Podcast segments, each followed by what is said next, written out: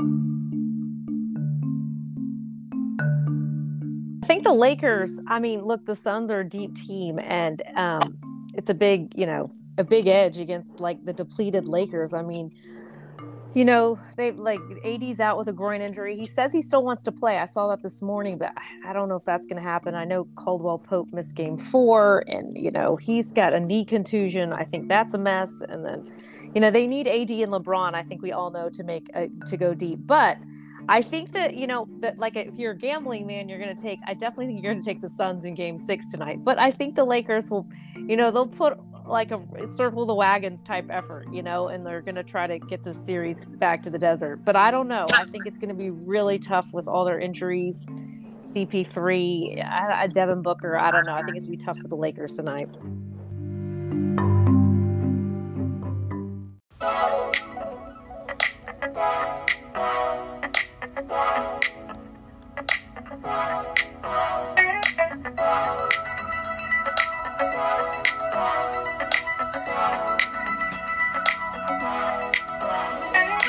Opulent Inventory, our proud partners here on the show.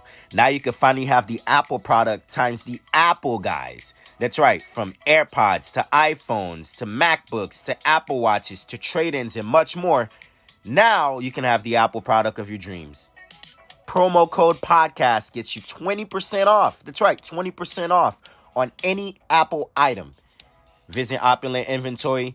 Nash and Guardy, those are great guys on all social media platforms and on Instagram. Now, let's head back to the show.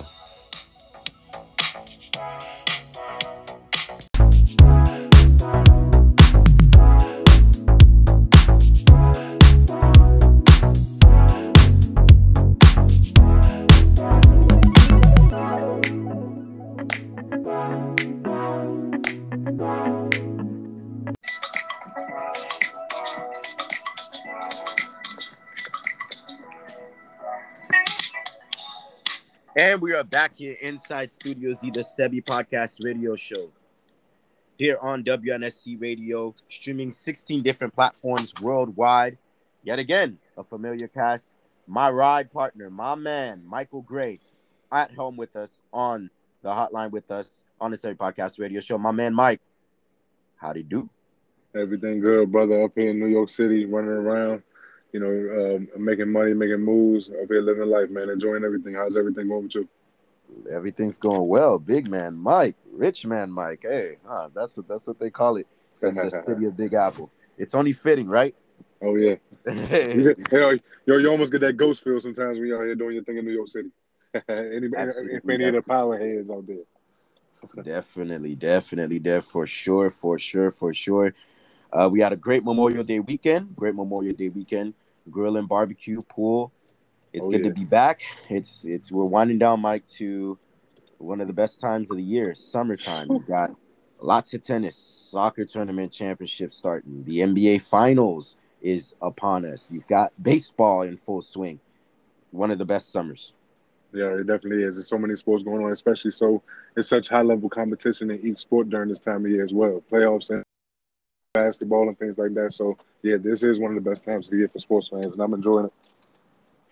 No doubt for sure. Fun full pack action, pack action today.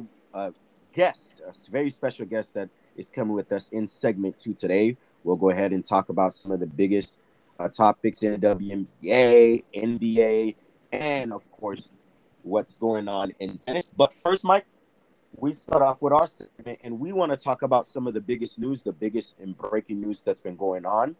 Uh, none other than we'll start off with the Julio Jones saga, which is a big thing. Lots of teams are really starting to see um, if they can make make a make a name for themselves to um, kind of go ahead and perhaps lure the seven-time Pro Bowler from Atlanta 32 years old. He's probably still got a lot of football in him. We've seen teams like the Chargers, the Rams, New England name has been swirling around. And we've got a new team in the party, Mike. Not on not it's not the Baltimore Ravens, which we thought it would be, but it's the Seattle Seahawks. Can you imagine pairing up DJ DK Metcalf, excuse me, along with Julio Jones and Tyler Lockett in the slot.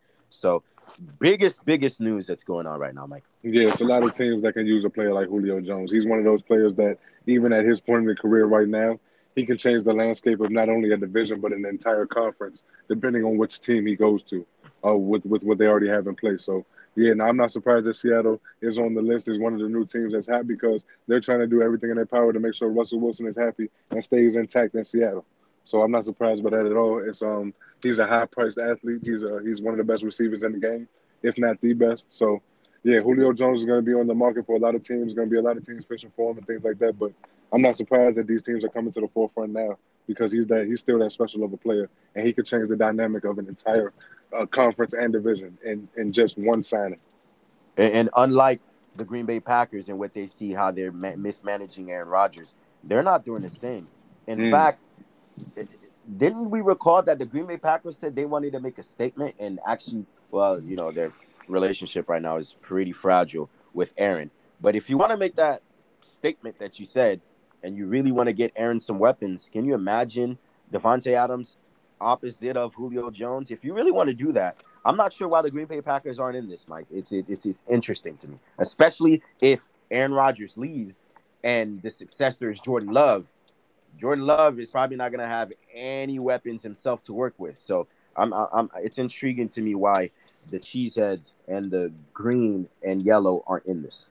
Well, the, well, the green and yellow might might not might not want to worry about Julio Jones because they might not even want Aaron Rodgers back uh, to begin with in the first place. It might be some conversations going on behind the scenes where they're like, ah, they're, they're, they're not really they're not really willing to make that move because this relationship might not be salvageable. So it, it really depends on the angle that they're trying to go for the future. Uh, getting a move with Julio Jones is good for the right now, but are they focused on the right now or are they focused on the near future? Which is the biggest question. And based on the moves that they're making, the acquisitions they're acquiring and looking for, that's that's going to determine our answer right there. And from what we've seen so far, we can tell, yeah, they they they they they're they're they're not they're not very um very high on Julio. They're not really pursuing him as as well as much.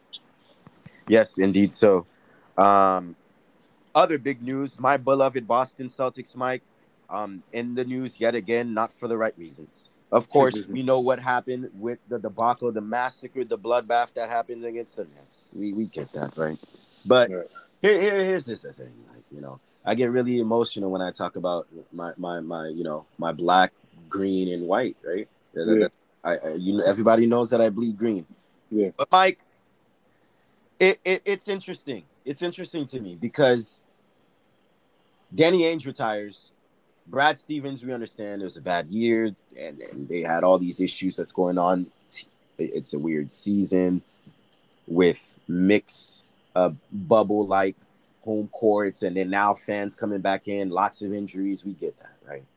But Brad Stevens, I like the guy, right? Eight seasons. We've been excellent defensively. And out of those eight seasons, seven of those eight, we've been top 10 defensively. He, he's the guy can coach. The, the guy, I, I don't question his judgment, especially as as a coach that schematically draws up plays and all that. We get that, right? Yeah. Danny Ainge retires. Brad Stevens, what's what's his track record? Indiana kid, Butler, made very successful, went to two Final Fours. In fact, actually went to the national title nearly beat Duke in 2010 if Gordon Hayward makes that buzzer beater. So the yeah. guy has a great track record. Mike, can you, now there's sort there's there's research out there that say he's gonna help to find his successor. Is it gonna be Jason Kidd? If, if is it gonna be somebody else? This is this is interesting to me, Mike, because you're stuck with Brown and Tatum, but now it's like is Brad Stevens really up for this job? Like, is he the right guy, Mike? It, it's it's interesting to me. It's very interesting as well, but only time will tell. That's one of the beautiful things about somebody who has a fresh start at an entirely different position than they've ever had is, is we don't know it is the unknown. We don't know how if they're going to do bad. We don't know if they're going to do uh, very well. It all it all depends on the time and the culture that, that they build uh, early on, as far as the first impression they make and things like that, the moves they make and stuff. So it's, it's very interesting to me. But um, I, I understand where your concerns are, your questions are, and your and your perspective is coming from because uh, you you heard you heard a lot of former NBA players, coaches, and things of that nature come out and, uh, with their thoughts and opinions on Brad Stevens, basically almost getting promoted, getting fired, and then hired on the same on the same day. And uh, yeah, it's, it's one of those situations where, to me, you you can say that it. I heard Kenny Smith say last night. You can try to say that this isn't a promotion, but at the same time, it it, it kind of is, Sebby. I mean, when you really think about it, it is a promotion because he's going from the head coach to the a higher up position. That's right. that's that's a promotion, all in one right. day, less than twenty four hours. And the question is, is he up for the job? Is he going to be willing to? Because he's a very mild mannered guy. And we saw when he was a head coach, one of the biggest knocks, as great as Brad Stevens was, and he was well renowned as one of the top two or three coaches in the league during his tenure. As great as Brad Stevens is as a coach, one of the biggest uh, discrepancies and one of the biggest downfalls, knocks on him as a coach, was his inability to manage the egos of superstars when they were on his team. The superstars on, that were on his team, when you're talking about when Isaiah Thomas rose to stardom, when uh, when a Kyrie Irving was there, and things of that nature, when the guys were there, he didn't he didn't know how to manage those egos and put it all together. And that was one of the biggest discrepancies against uh, Brad Stevens. Now he's moving up to the presidential presidential basketball operations position. We'll see how that pans out for him. But as far as you know, just is his is his mild manneredness going to get in the way? Is he going to be one of those uh, presidents that takes a step back and lets the coach pretty much run the show and do his thing, or is he going to be one of those hands on, be a little bit more assertive and, and, and be and, and make the moves and make the necessary changes on his behalf. That that's going to be the biggest question, and because we have no track record, we it's going to be something we have to wait and see. Yep, we're definitely going to have to go ahead and wait and see in that. But one last thing to talk about this, Mike.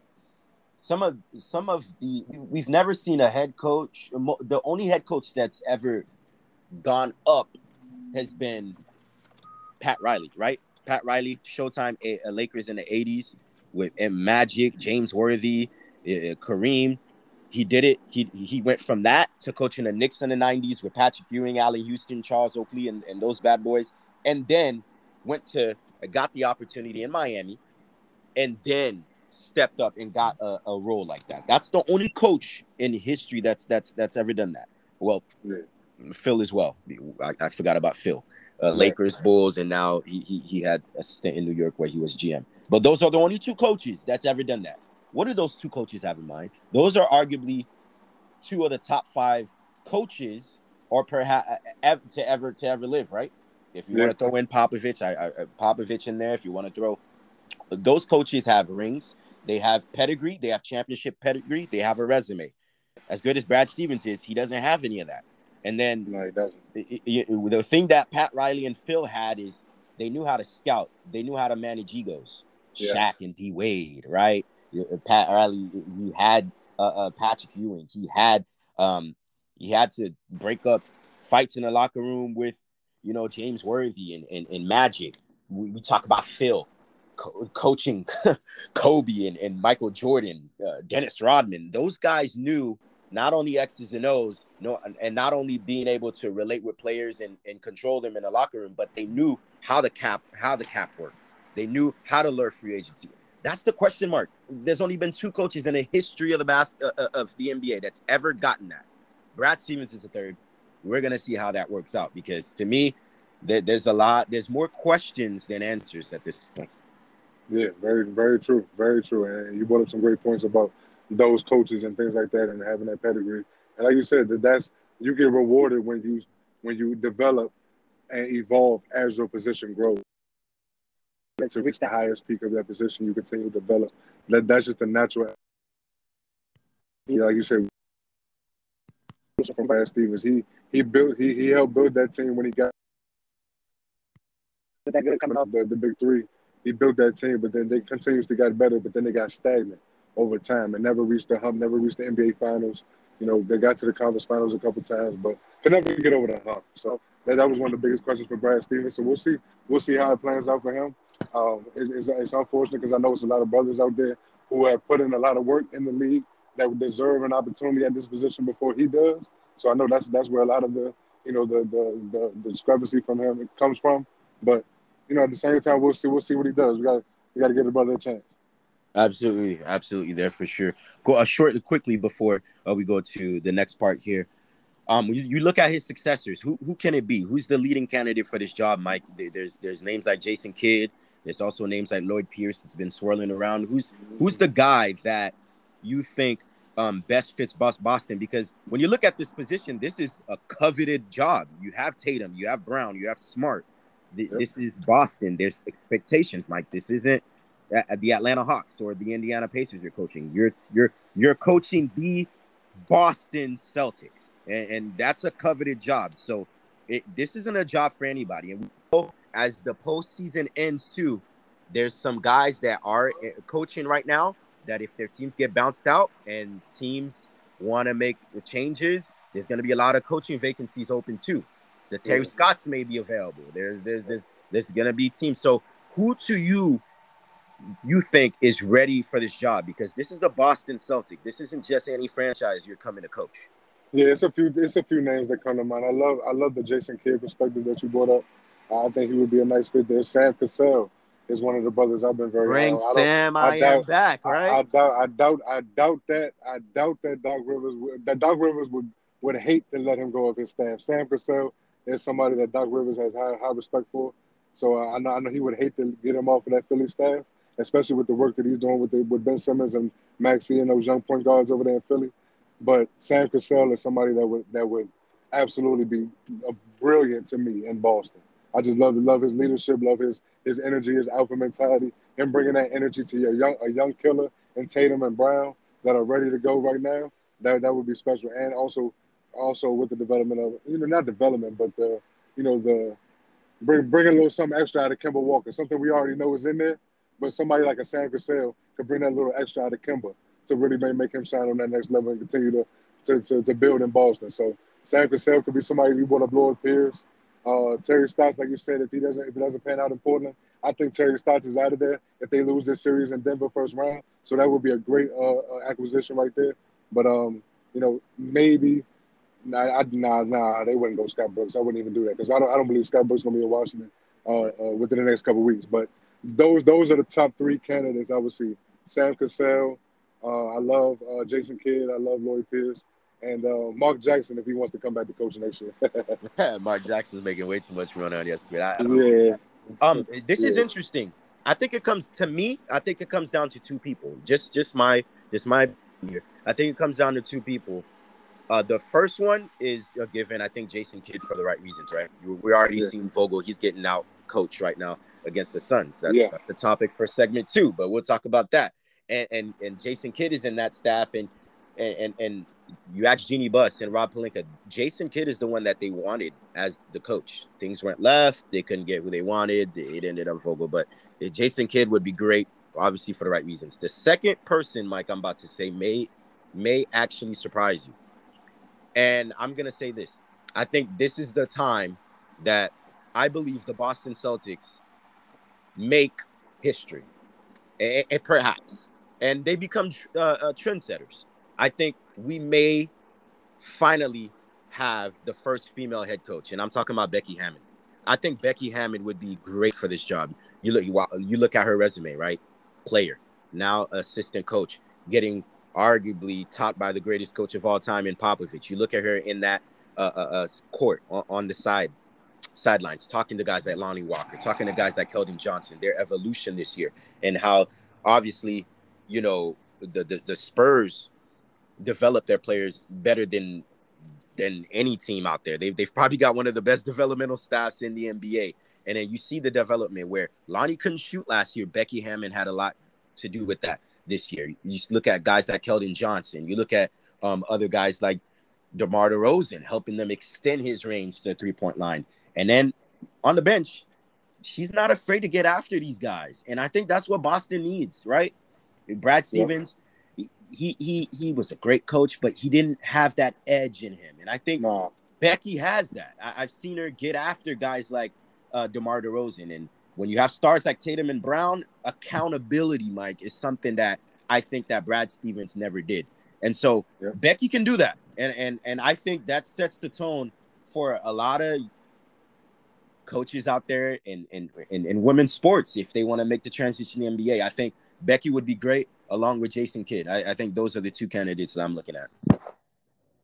I like, I like those picks. Um, Becky Hammon has definitely proven herself over time. Uh, yeah, it's, it, it, it, would be very interesting if that was to happen. Um, you know, because they, they need they need some type of alpha mentality in that locker room. So it, it, it, would it would definitely be interesting. Definitely be interesting there for sure.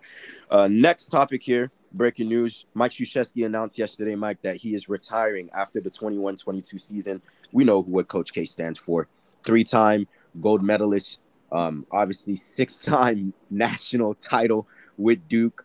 Um, he's had some great players. You think about Zion Williamson, Jayson Tatum, Grant Hill, Kyrie Irving, JJ Redick.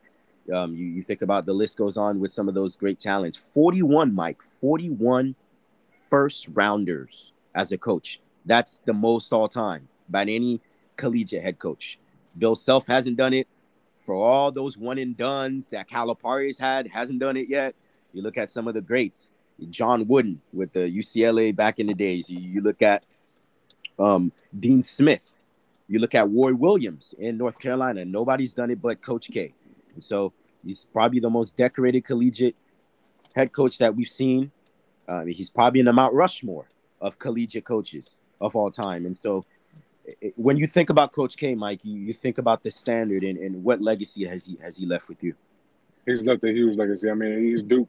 In my eyes, he's Duke. I'm 25 years old. I don't know Duke basketball without watching Coach K. Like when I think of Duke basketball, I think of Coach K. It's the first thing that comes to my mind, and for good reason because he's left a historic precedent before I was here, and he's continued it throughout throughout my entire life. This brother is a, this man. Excuse me. He's, he's a legend, and uh, in his own right, he was he will go down as one of the greatest, not the greatest college basketball coach of all time.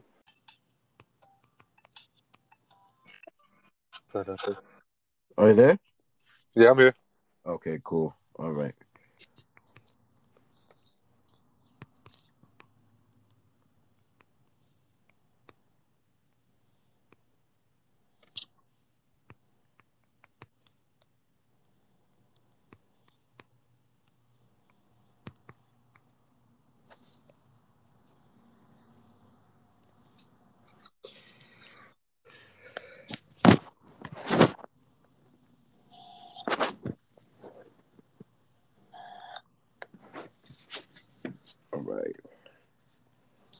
Man, that was miserable, bro. I feel you. the, the, editors, boy, they got they were cut out for them. Yeah, I was I was going to tell so I was like, yeah, they're making their money's worth this week. Yeah, Lee, they were. They got they were cut out for them because boy, yeah. oh not, yeah, not this week. We got to get that out tomorrow or today or something. So exactly. Yeah. You ever heard in journalism, if it takes too long, it becomes old news? Exactly. All yeah. That was one of the first things they told us. Yeah, that's the first. That's that's one uh, one hundred oh one. That's one hundred oh one right there. Everything, everything current. Yeah. Keep a current flow. That's how you keep it keep it going. Right, right, right, right. It's all good though. I just talked to the customer. We're right outside of her house, so. oh, okay, cool, cool, cool. Yeah, we're just about to do your part, and then we good. Um, so I think we touched up on everything. So. Oh yeah, are we not talking a little bit more basketball? Uh, no, I think no, we, we we covered everything. I, th- I think I believe. Uh, we, or, uh, about the next potentially, or you know stuff like that. So I don't know. Um, we can. It's just that my time slot is about to end, so that's the. Yeah. I got you. Yeah, I got an hour slot. Um, it just difficulties cost us a lot of time, bro. No, good point. Lapses, yeah. That's real. I think we're back on.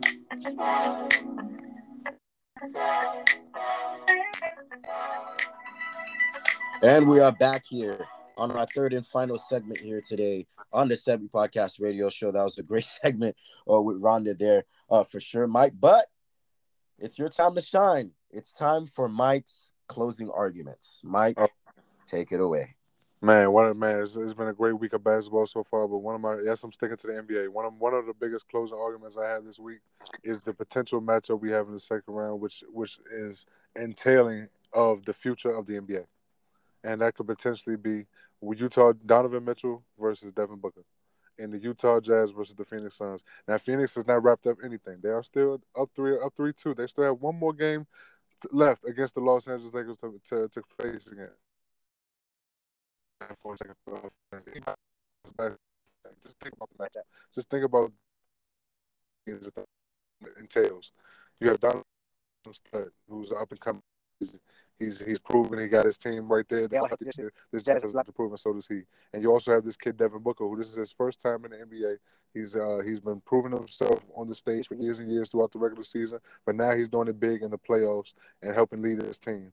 The future of the NBA is bright when you think about the potential matchups of these two powerhouse players leading their teams. It's special, and uh, I'm just I'm just I wanted to highlight the potential of it. I wanted basketball fanatics out there to really dissect and think about what, what we potentially could see starting next week, along with the other great second round matchups. But the, the future of the NBA is two brothers right there, and De- and Devin Booker and Donovan Mitchell. As far as the matchup is concerned, going back and forth at each other as far as buckets. If you thought Donovan Mitchell versus Jamal Murray last star-studded great matchup as far as head-to-head combo, Devin Booker versus Donovan Mitchell will be that and then some, and we could potentially see it for the next few years, especially with the teams rising up and being um, one of the being top league uh, for years to come. So that's the that's my closing arguments. The future of the NBA, two brothers, Devin Booker and Donovan Mitchell.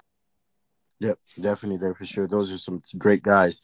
Uh, that will be dominating the league for a very, very, very long time for sure. Those two guys are, are, are special, and that could be a Western Conference uh, a rival that we could see for years and years to come. Uh, that's going to be very special. That wraps it up for this week's episode and this week's show, and we'll see you guys next week on a very special edition of the Sebi Podcast Radio Show. Peace. Just, just remember Coach K for the for the development of those players uh, just everything, everything he had for them, he gave them everything he had. Uh, just how much those guys wanted to and work for him on, on a nightly basis. The the production that he gave us on the field, all us college basketball fans that love the game, he gave us he gave us uh, quality players and a quality show on majority of Saturdays and every season. He had his guys ready to work, and, and they never cheated the game, and that's a testament to Coach K. So, congrats, congrats on Coach K on a hell of a career, and um, yeah. Yep, definitely, definitely there for sure. Definitely there for sure, Mike. Coach K will have a leaving legacy with us for sure as he retires. And we're not we're uncertain now who's gonna be a successor, right? Is it gonna be Johnny Dawkins? Is it a coach of UCF? Is it gonna be we know that he played his ball at Duke. Um, is it gonna be anybody else? But it's going to be interesting to see. Like Boston, Mike, this is Duke. There's expectations. There's a standard here. You can't just be any coach. It has to be the right coach in your mind. Who you think should be? That's that's that that's a great question. And to be honest with you, Sebi, I'm not sure because I, I am really wondering and I'm intrigued if they're going to go the same route that UNC went. You know, UNC obviously hired Hubert Davis, somebody that was on their coaching staff under uh, uh, under Williams for quite some time if Duke is going to go the same route and pick pick one of their uh, assistant coaches or, or, or players or former coaches that's been on their staff for some time that they've been grooming for years and years and years to come. I know um, ten years down the line from now, I know I, I know somebody like a Nolan Smith would be a great acquisition for a head coach. Right, um, right. He's yeah, on that that's somebody. well. that, yeah. yeah, that's that's somebody that you know I could see definitely becoming a Duke head coach. I don't know if, if this is if right now, but at some point in time.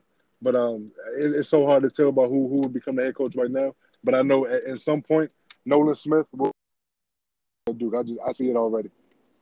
Yep, I definitely could see that uh, there for sure. Um, guys like Johnny Dawkins and others as well oh, yeah. would be great, great, great candidates there for sure. But folks, do not go anywhere. Don't even think about tapping your uh, uh, your radio because when we come back, our featured guest joins us to talk NBA playoffs, and much, much more. The, all this and more inside the studios of WNSC, the Sebi Podcast Radio Show, only streamed and heard here on WNSC Radio. And we're back here on the Sebi Podcast Radio Show here on WNSC Radio for our second segment here today. Folks, remember promo code podcast gets you 20% off, 20% off on any Apple item. You can have the Apple product of your dreams. Opulent inventory Remember, 20% off promo code podcast gets you the Apple product that you want. Our next segment here today, our next guest is known as Sports Girl, Boomer Sooner, and of course knows all things sports. Rhonda Bird is with us today. Rhonda, it's a pleasure to have you on. Hi guys, it's a pleasure to be on. How are you guys doing? I'm doing well, doing well. Good. We're doing very, very, very good. How about yourself? No, I'm doing well. It's a little rainy here today in the Northeast, but all Yes. is good. Awesome. So let's just jump in right into it. And none fitting than Boomer Sooner himself, Trae Young, as he takes the bow last night against the He New York fans that's mistreated him, uh, done malpractice to him. The Hawks in that series in five games, and Trae has been special 27 and a half points per game in his first ever playoff series. What's what's what's stand, stood out to you thus far about his game? Well, first of all, he's I, I, he's really grown on me more and more. I like him because he's a Sooner. Number one, that's number one. I will be honest. I live in I've lived in and outside of New York City um, for 13 years, so I was I was kind of sad with the way that uh, that the way the New York the Knicks played. But um, Trae has grown on me. You know, he's got a lot of he's got a lot of charisma, and he's dealt with the New York fans. And I love the bow last night. Hmm. and um you know he he's just he look he scored you know he had 36 points nine assists i mean he's he's unbelievable he's got a bright bright future um you know and they they really atlanta really did well with its outside shooting you know i just i think the hawks looked good and i think Trae was a great leader Right. Definitely, definitely there for sure. I, I think it's been interesting, Mike, um, the way that in the fashion that the, the Knicks have been outmatched in this series. I I was wrong. I had the Knicks winning this series, but um, I, just thought their defensive pressure would get to the Hawks. But was I wrong, Mike?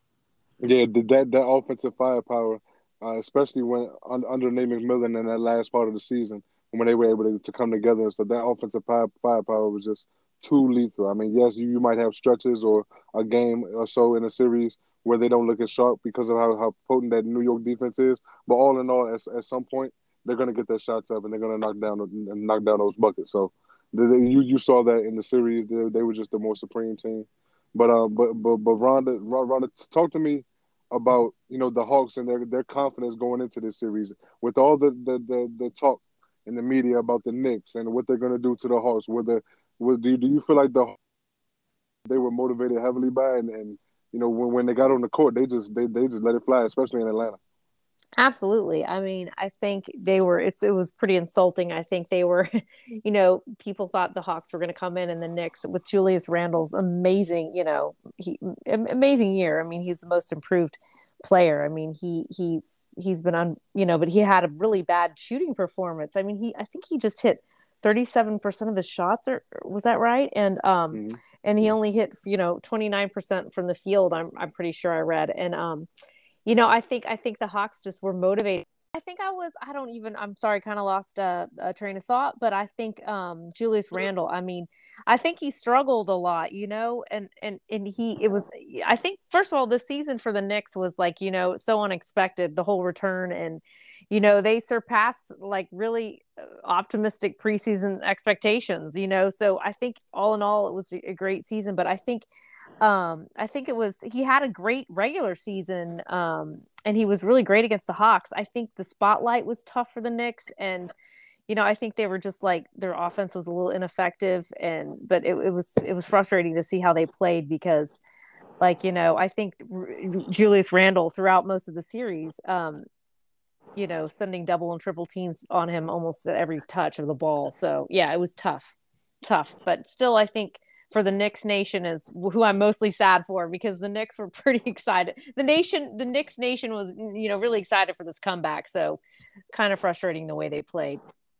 Uh, I think Mike mentioned last about this upcoming second round matchup for the Hawks, um, Yes. going up against the Sixers. What's your take on this? Because this isn't the this isn't the Knicks. This is the top seeded in the Eastern Conference. What, what's your expectation for for that matchup?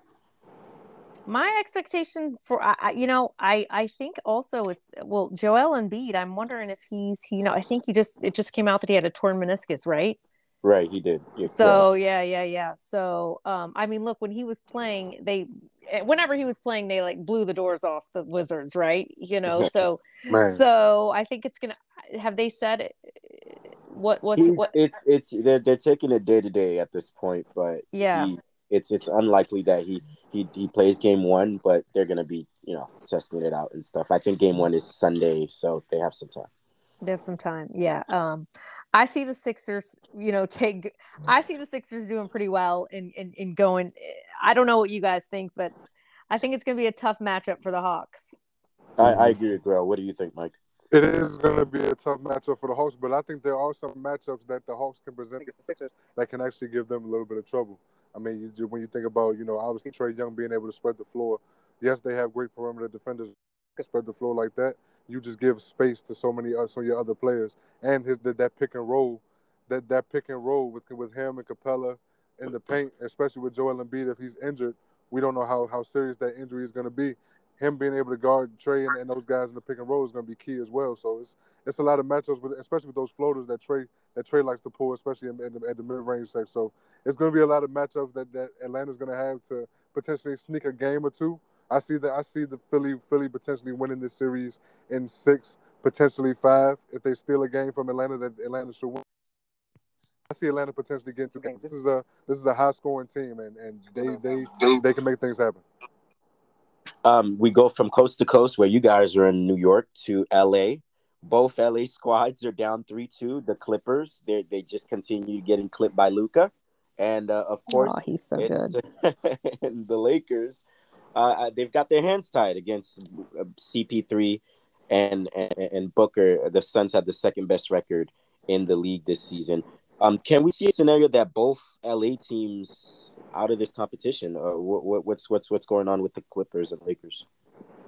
I think the Lakers, I mean, look, the Suns are a deep team and um it's a big, you know, a big edge against like the depleted Lakers. I mean, you know, they like AD's out with a groin injury. He says he still wants to play. I saw that this morning, but I don't know if that's going to happen. I know Caldwell Pope missed game four, and you know he's got a knee contusion. I think that's a mess. And then, you know, they need AD and LeBron. I think we all know to make a, to go deep, but.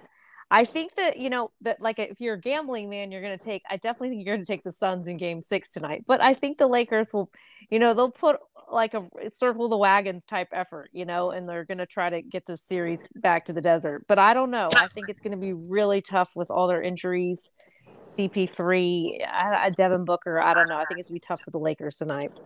Yeah, I definitely Yeah. agree. Like, what's what's up with the Clippers and the Lakers, Mike? Yeah, the, the Clippers. The Clippers are a team Thanks. that is that is. I didn't just- touch 'em. Oh man.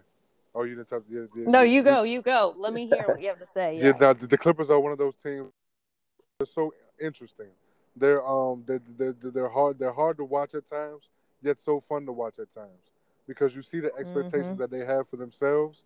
You see the expectations that others have for them, and when they don't live up to them, it's it's, it's like oh man. But this this Dallas matchup coming into the series was a bad matchup for them. And Yeah. Luka Doncic, Luka Doncic right now is showing it. I mean, 42, 14, and 8. That's just Mm. special. Luka Doncic has outplayed Kawhi Leonard and Paul George in their house in three straight games. That's that, that that's that's that's unprecedented. And also, he's had his running mate Tim Hardaway Jr. score over 20 points in each of those games. And when they've done it, when they've done that, those pairing, they're three and zero in this series. And they won Mhm. all three games. This is going to be one of those series that, if it it goes down to it, the underdog is winning every game. The underdog won the first two games. The underdogs won the next two games. Then the underdog won this game five. We'll see if the Clippers can bounce back and bring force a game seven. But right now, I feel like all of the pressure is on the Clippers because they cannot go out in the first round after what they did last year. And Luka Doncic and the uh, Mavericks, they, they they should play. They should be playing with house money in Game Six, uh, as far as the next game is concerned, because they have nothing to lose. All the pressure is on the Clippers. I expect shots to be flying, and it's going to be interesting to see how the series plays out. But the Clippers are a weird team to, to judge sometimes because they live up to expectations and they come back from adversity on the road, and then they come home and they lay another egg and they can barely score a bucket in the second half against Dallas, a team that hasn't that hasn't really been known for the defensive prowess. So, but the Lakers on one end, the Lakers on one end without Anthony Davis, you Mhm. heard the commentator say it best. Anthony Davis is probably the most valuable player on this team because LeBron James at this time in at this point in his career cannot carry the load the way he's been doing it for the last ten years. It's just not the same guy. He's that, that knowledge on his legs that matters, and we're seeing Bob- that with the Lakers right now. And they don't have the right without Anthony Davis in that lineup. they don't have enough offensive firepower from the others in order to compete with a team like the Suns, who who is loaded from the the, the top heavy, bottom heavy, you name it. This is a loaded ball club, so it's going to be interesting to see how this game plays out. They need Anthony Davis to play. If he doesn't play, is is the Lakers season could definitely be over tonight because even when the Lakers give their best effort, they just might they just don't have enough offensive firepower to, to, compete against the Phoenix. So that's how I feel about these two LA teams. And LeBron James, a totally father time catching up, right? I mean, he spoiled us like so rotten, you know, we're like frustrated when he doesn't like bulldoze his way to like 10 layups a game, you know what I mean? But he's not who he was a decade ago. It's just a different, it's a different LeBron James. And Luka Doncic is just, he's unbelievable. He's had the most breathtaking performance in this whole series, you know, this whole playoff. He's unbelievable, unbelievable. He, he's like, the, he's the second player, I think, 21 or younger to was it to record like multiple 40 point games or 22 and under i mean he's just right. unbelievable unbelievable he is he's he's, he's special and and, special. and ironic in that series all road teams have won the the, the home court yeah. really doesn't matter in that series which is funny uh, I, I was talking to mike and we made comparisons we've seen Kobe mm-hmm. have similarities to MJ's game. We've seen other players mm-hmm. have similarities to greats, but we've never seen anything close to Bird. And I've made this Larry uh, Bird, yeah. I, I, think he's he's Larry 2.0 because there isn't any flaws offensively in his game now. The the free throws is is a need. He needs to work on that. Uh, but outside of that, I mean, the kid is, is special and he's only uh, 22 years old and, and he's just incredible. But I want to bring this back to Phoenix. What's been impressive in that series is their defense. Um, you think about Phoenix all these years, even Dan Majerle and, and Chuck and, Charles Barkley back in the days, they were all offense. Steve Nash and D'Antoni, but this team plays defense under Monty Williams. I, I, think also that's that's also been a big biggest difference on on taking down the Lakers or being up in this series as well.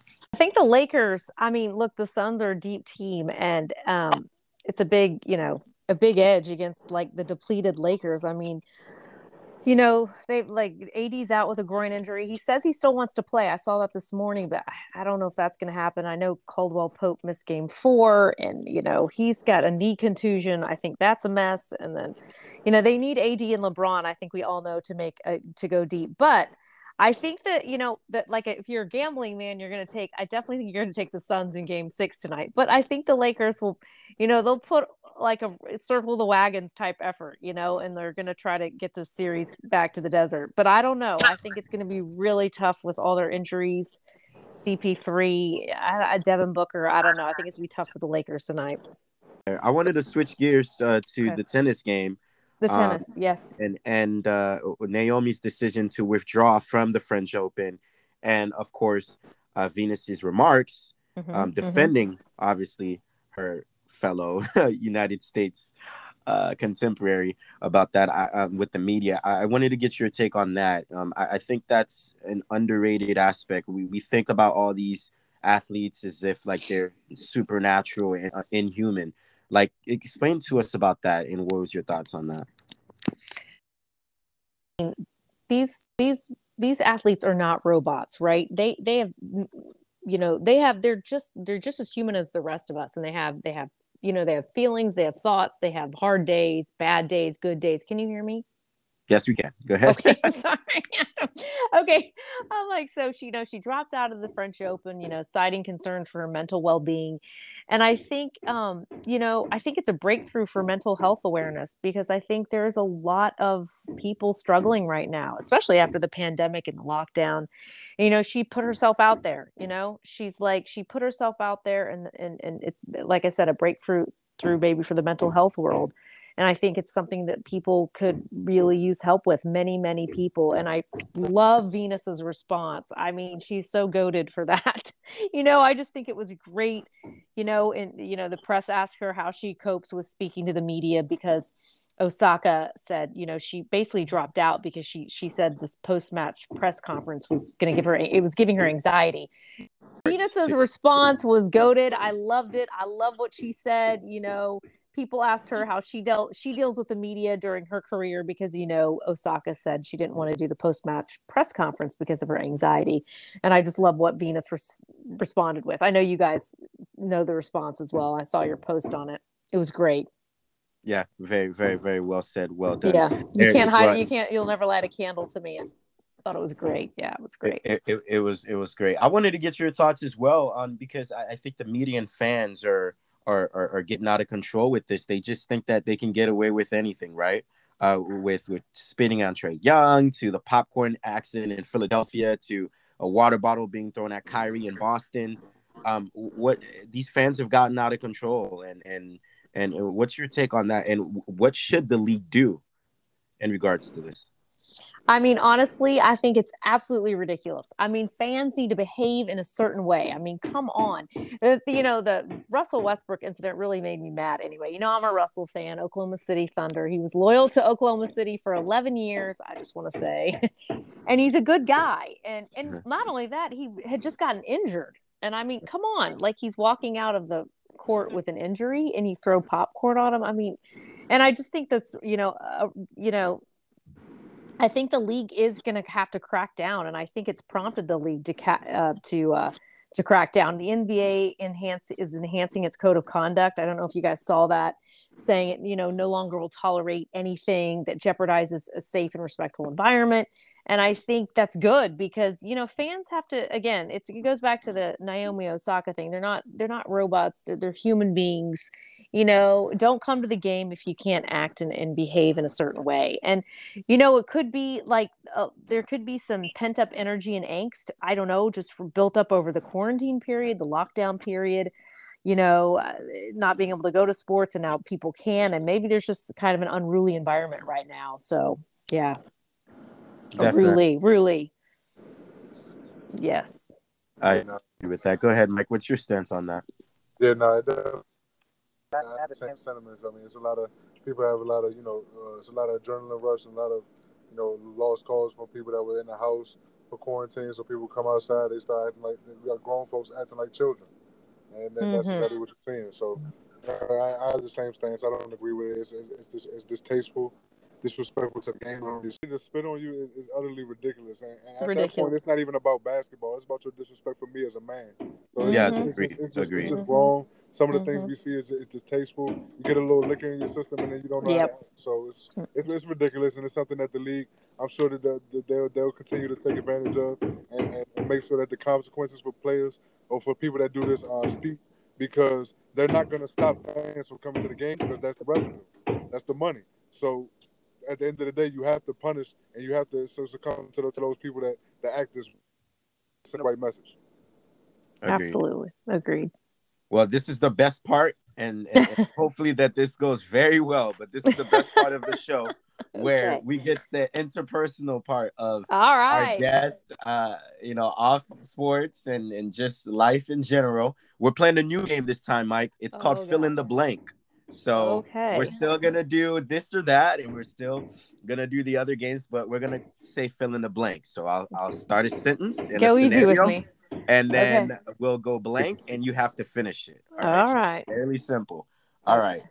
Growing up in Oklahoma, the worst thing I did was oh, uh, steal take my parents' car out before I was sixteen, before I had a driver's license. Oh, oh wow, that's uh, that's, that's bad. I know. Crazy um, Oklahoma kids. Lots, lots of Oklahoma kids for there for sure. Uh, here's one. Mm-hmm. If I could run any bat a baseball operation for any franchise, the team blank would be the team that I like. Oh, that's tough. For me, I don't. I think it would be the St. Louis Cardinals or the New York Yankees. Yeah. Ooh, interesting. Interesting. Uh, yeah. Go ahead. And I've Mike. always had a dream. I've always had dreams of owning a team. So hey. Go ahead, Mike. History major. I went to UCLA. I majored in history, and I love historical fiction. So I don't know oh, if okay. you've ever heard of a book by Leon Uris called The Hajj, but that's that's what it would be. so it was a okay. great book, and it's kind of about what's going on in the Middle East right now. So anyway, that's what it would be. Oh, awesome, awesome! I actually know you were in a history major. That's yeah. I, subject, so, uh, I had my. I'm a historian myself. You are nice. I like it. I love history. Um, here, here is a this or that scenario. Okay. Uh, this or that. uh, sandy beaches out there in California or warm beaches here on the East Coast? Oh, California, hundred percent. Not even a question. Go No. ahead, Mike. He said, and not even a question. I got another Yeah. this and that for you. You- Do you like small cars or big trucks? You know, I like, I, I like, I've, I've, I've kind of been wanting to get a truck. It's my Oklahoma. I like, I like big trucks. I do think, you know, us as Americans, we're all a little bit spoiled, and we all, um, we, we, we probably shouldn't all be driving such big cars. But I do like big trucks. I have to say, I do. You can put a lot of stuff back there. I, I need like my own pickup to just like put all my stuff in the back. If you're on a table Mm-hmm. and you're having dinner with five athletes and having a conversation, who would those five athletes be on the table? Ali because he's one of my heroes. Right. Um, Kobe Bryant for sure, for sure. Uh, Michael Jordan. Um, oh, this is so hard. Um, does it have to be? Is it? Is it? Does it have to be players from a long It could time? be anybody. It could be celebrities, actors. It could be Oh, celebrities too. Okay, right on. Um. Oh God. public That's- figures, anybody. Okay, Barack Obama for sure. Oh my God, the banging. Barack Obama for sure. Um, and John F. Kennedy. Oh, That's my. Oh, there you go. interesting list. Obama, Oh, John F. Kennedy, Muhammad Ali, Michael Jordan, and Kobe Bryant. I got my basketball players. My Muhammad Ali, he's one of my heroes. I love Barack Obama and uh, John F. Kennedy. I have some questions for him, but I have to add. Can I add Jesus Christ? I have some pre- questions for him too. a lot of questions, a lot of questions for him is as all- well. the Lord is always with you. That's that's Yeah. what they say. That's right. He is. All right. Okay. nice. Go nice. ahead, Over, over, over, overrated or underrated? The NBA playoffs so far.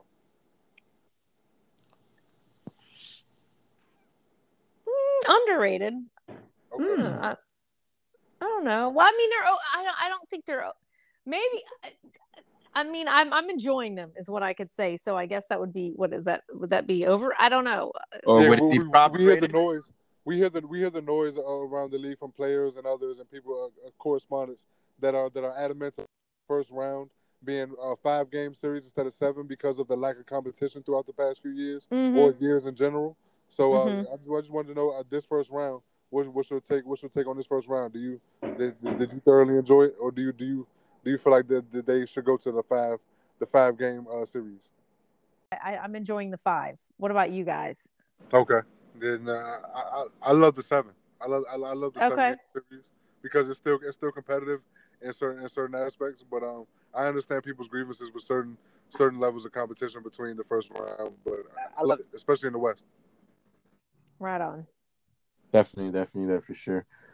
It's been great. This has been great. Um, and we, we definitely have to have you on outside of all of this. Well, maybe I could do it on my my computer, and it wouldn't be. I don't know. Maybe I could call you from yes. there. but It'd we, we want to we want to make sure that you know we, we we thank you for being patient with us and and definitely um, enlighten us with, with your knowledge there for sure folks if you guys want to connect with rhonda the description to all her platforms will be in the description box below and um, if you want to hear our segment it's available on 16 different platforms worldwide there for you rhonda i appreciate it Thank you guys so much. It was great talking to you both. I would love to do it again.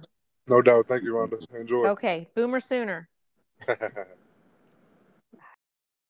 Hey everyone, we're excited just as much as you guys tonight if you enjoyed this show, and frankly, even some of our other episodes as well. If you want to show your appreciation for the show, ensure that you leave us a rating and a review in our iTunes and Spotify. And remember, you can stay locked in here and connected. SebbyPodcast.info link for the latest news, articles, interviews, and much more. And remember, wherever you're listening on air or online, the Sebi Podcast is wherever you go.